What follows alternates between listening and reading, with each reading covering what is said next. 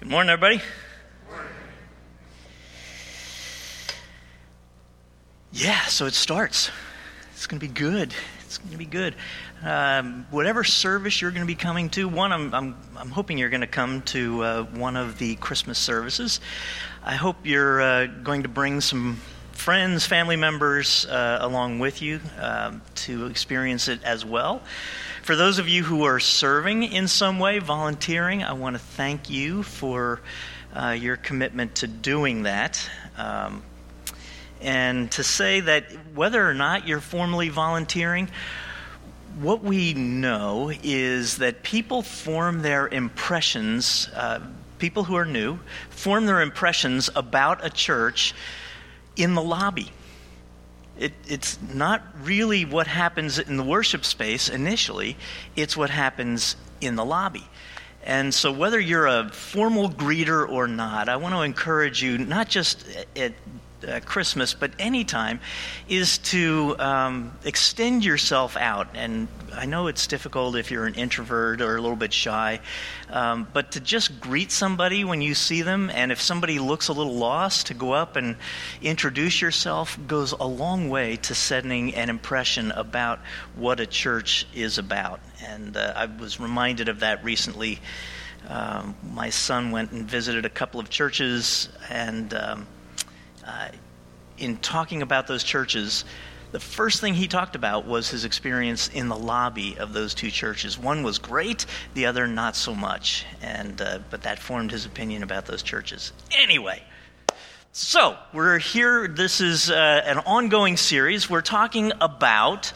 Uh, this idea of our lives being interrupted by Jesus and looking um, each week at somebody whose life, or somebody's, whose lives were interrupted at the birth of Jesus, and then somebody whose life was interrupted in a similar way by the man Jesus as he taught, and what that has to teach us um, for today. So this morning we're looking at the Magi and the Apostle Paul, which is kind of an interesting side by side for me. I never really put those two together until we were talking about the development of this series. In some respects, they have very little in common.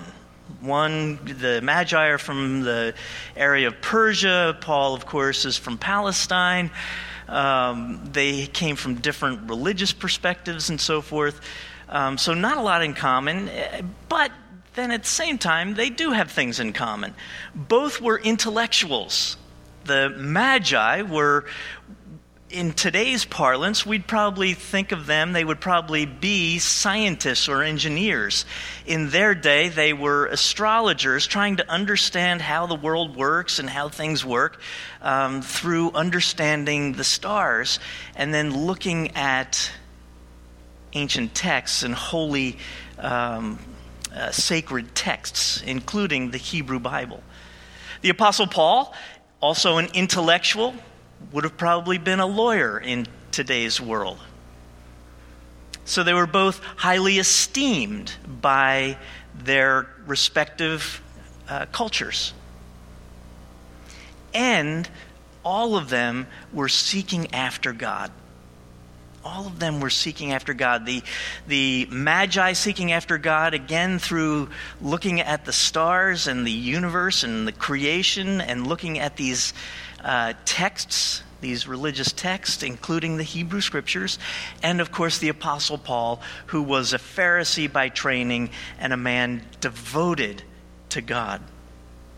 The other thing they shared in common was that they both experienced roadblocks or detours along their life's journey that was life changing and because and happened because of Jesus and who Jesus is. So we have these these two entities, really. It's not two individuals, it's this group of magi.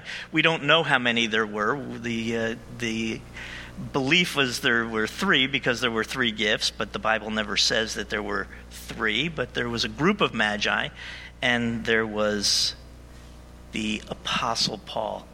And they all had this kind of experience of life interrupted.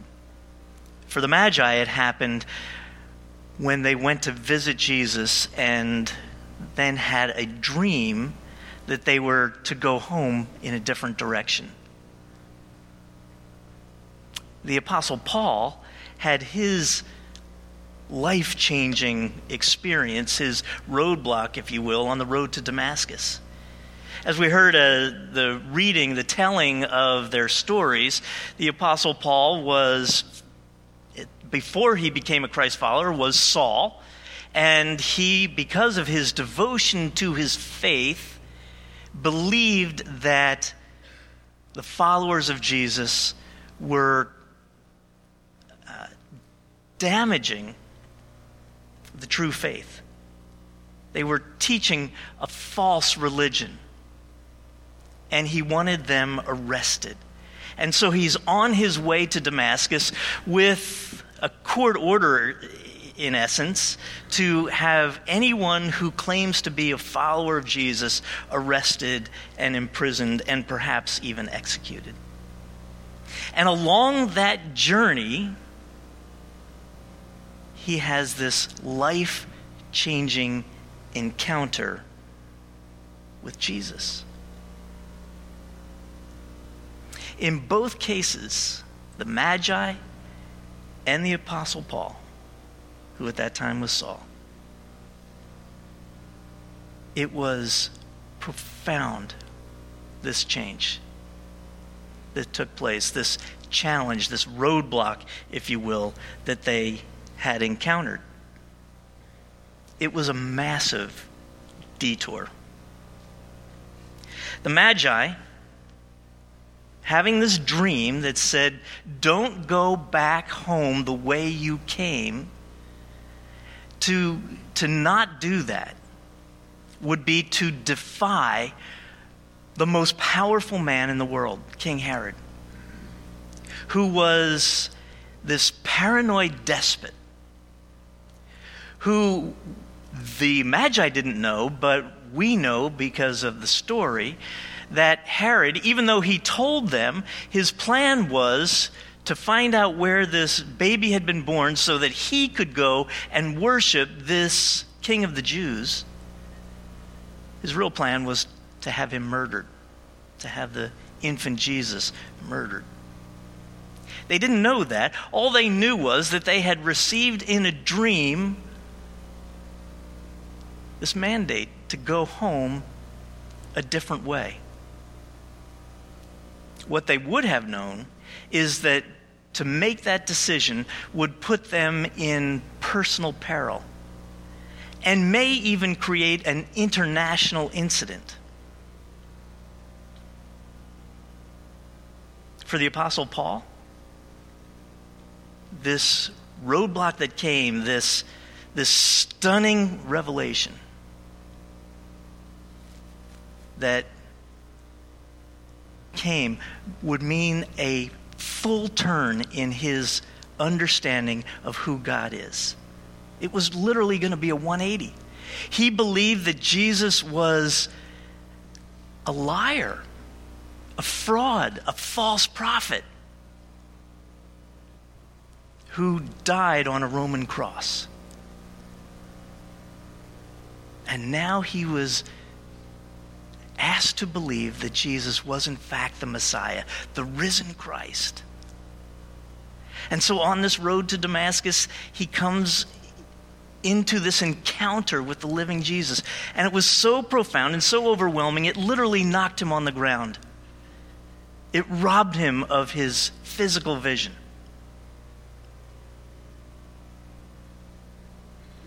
But as he pondered what he experienced in the days after that event, before his sight was restored.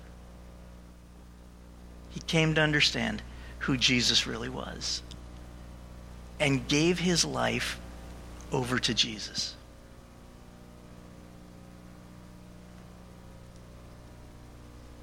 And suddenly, everything that he had held dear up to that point his education, the esteem that he had of colleagues and others, all of those things that he thought were so important, he described as having no importance to him anymore.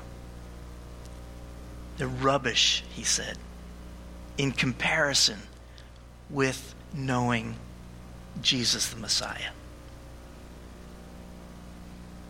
A profound change, a profound detour, really, in his life. In life, we all encounter what we feel like are roadblocks. We all do. Events that interrupt our lives in significant ways.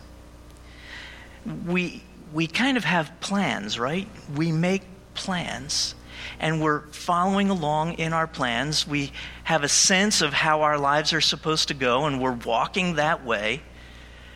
And things unexpected, sometimes tragic or difficult, unwelcome, come into our path. And what do we do? What do we do? What do you do? And what you do and how we respond are the result of our perspective on what those things represent. We have great wisdom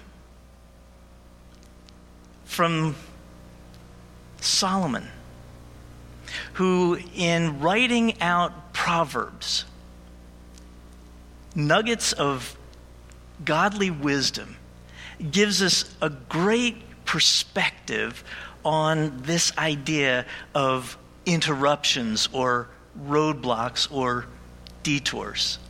It's found in the book of Proverbs, the 16th chapter, the ninth verse. It's almost like a tweet. I mean, that's Proverbs are almost like tweets. You know, they're these little nuggets. They're only so many characters long. You could literally just tweet them out. If he had an iPhone, which I don't think he did. So I want you to see the words of this proverb 16:9 put them up on the screen. Read those together. Read those words out loud.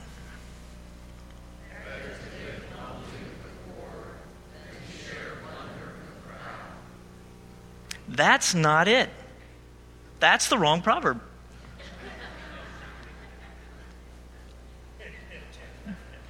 That was unexpected. Life interrupted. You're right. I don't know what you just read.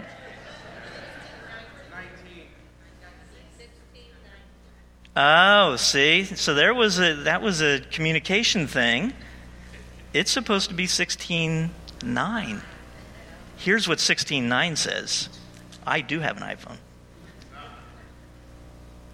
We can make our plans, but the Lord determines our steps. We can make our plans, but the Lord determines our steps. We can make our plans. You see, he doesn't say plans are bad, because planning isn't bad. I've heard, you know, this uh, a version of this, you know, we plan and the Lord laughs, right? But I don't know that the Lord is laughing at our plans we need to plan. Planning is a good thing, it's important for us to plan. You know, the adage, we plan our work and then we work our plan, that's not a bad thing. We make our plans as we need to. But the Lord determines our steps. Because I think what the wisdom here is, what God knows is that things are going to come along in our lives that we did not plan for, that we could not have planned for. And so our perspective needs to be that God will determine our steps, regardless, in sometimes, in, at some points in our, in our lives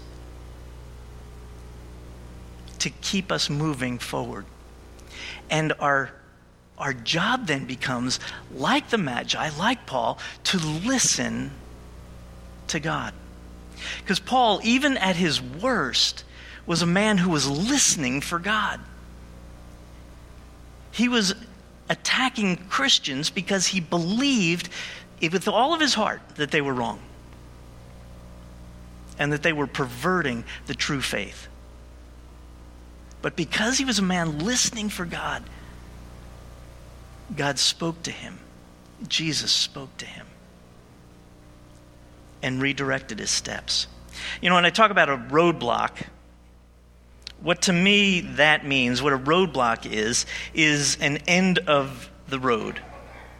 Everything stops, you're stuck, there's no progress, there's nowhere to go. The road ended, you're in a place where you never expected to be, you have no plan, and you're making no progress, and you're just stuck in the place. A detour a detour means that you continue to move. You continue to move. You may get to the place that you originally planned to, but you're going to get there through a different way. Or you may end up going into a place completely unexpected, different than where you thought, but a place rich in God's blessings and grace. Both of those happen in our lives as we follow Christ. I want to share with you just kind of two personal stories that um, both of those kinds of things happen. One, uh, we ended up in the place where we thought, but by a different route, and the other ending up in a completely different place than we ever imagined. We make our plans, but the Lord determines our steps. The first one, if you've been around uh, Hope for a number of years, you've probably heard the story. Um, others of you maybe not. But it goes all the way back to the very beginning when we were first making plans to start this church. And we were at the point in our planning of having enlisted the support of scores of volunteers who were going to help us make 20,000 phone calls in four weeks to invite people to a new church that was going to be starting in Voorhees, meeting at an elementary school in town on April 1st, 1990 and we had all of this momentum, all of this work, all of this planning that was all moving toward this date of April 1st. The week before we were going to train all of these volunteers, I got a call from the administration of the school saying, Hey, sorry, you can't have the school in April. You can have it in the fall, you just can't have it in April. Now, it's difficult for me to capture for you just how devastating that news was. Like there was a whole lot of stuff going on, a whole lot of things that uh, had to come together, and there was a lot of work, and you know, all of these people, and all of this momentum, and all of this stuff, and all, and just one phone call, and it all stopped. It was a roadblock. And because of all that had been happening um, around that and so forth, I just was discouraged it really felt like a roadblock. Like there's no forward progress. This isn't going to work. We can't stop this now and then get it restarted again for the. It's just not going to work. And I was discouraged.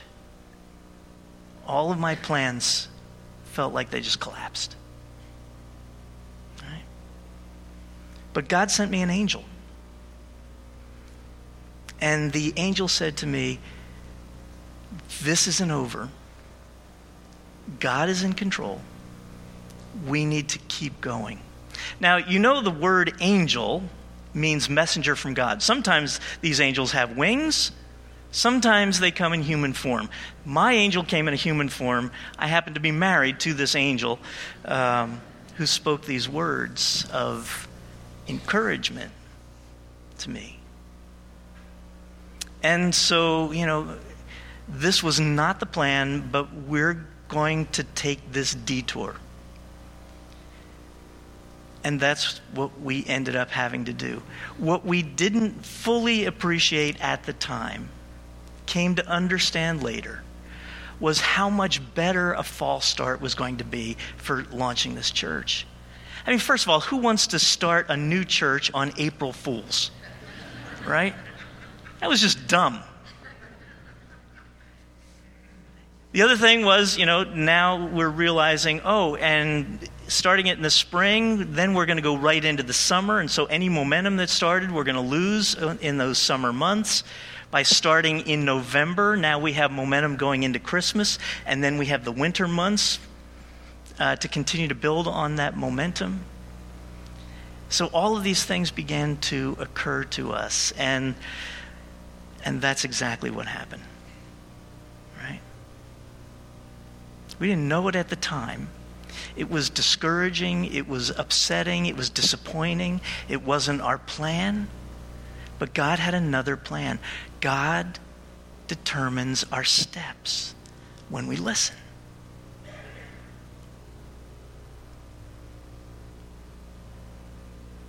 We ended up in the same place. That's what happened with the Magi, right? The Magi ended up going home. They ended up exactly where they planned to be. They just had to go by a different route. Because God determined their steps. The second story is um, also a personal story. We were um, pregnant with our second child and got a report from one of the tests that indicated that this child was likely going to be Down syndrome. Now, we had planned on having a second child. We had no plans of having a special needs child. I don't know that any parent does plan that, right? Of course not. Everybody wants a healthy, whole, happy baby. And so when you get this news, it is jarring, it's devastating. And you're not even necessarily sure what to do. We had people in the medical community encouraging us to end the pregnancy, to end the life of our baby, which we could never do. But during that pregnancy, we were kind of praying, God, please let this child be whole, be normal, not have this extra chromosome. When he was born, he was Down syndrome. And we found ourselves in a place we never expected to be. We have no idea how to raise a special needs child. We have no idea what that's going to look like. All we could see was it was going to be challenging and hard and strange and so forth. What we didn't know was what a blessing this child was going to be in our lives. How he was going to change us and our family forever what a blessing he was going to be, not just to us, but to anyone who took the time to get to know him. And so Matthew came along, and Matthew has been an extraordinary blessing. We have experienced God's grace and blessings in ways that we never would have had he not come into our lives. We make our plans, but the Lord determines our steps.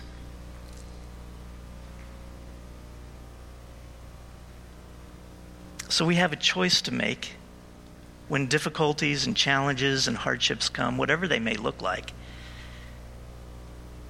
They may be professional, they may be financial, they may be physical, they may be relational. It may be spiritual. We make a choice about our perspective. Is this a roadblock or a detour? Are we going to approach it with faith? Or are we going to approach it with a sense of fatalism? When we're listening for God, when we're trusting God, He will determine our steps around whatever those hardships are and lead us into places of blessing. That's how much God loves us. That's who God is. Let's pray. And so, Lord, thank you. Thank you for the roadblocks that really are detours. Thank you that when our plans don't work the way that we intended them to work, that you continue to work to guide us around and through and over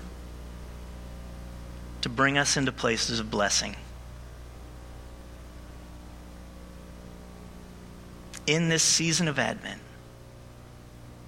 Thank you for coming and for showing us the way, for teaching us the truth, and for giving us new life. And it's in Jesus' name that we pray. Amen. Have a Merry Christmas, everybody.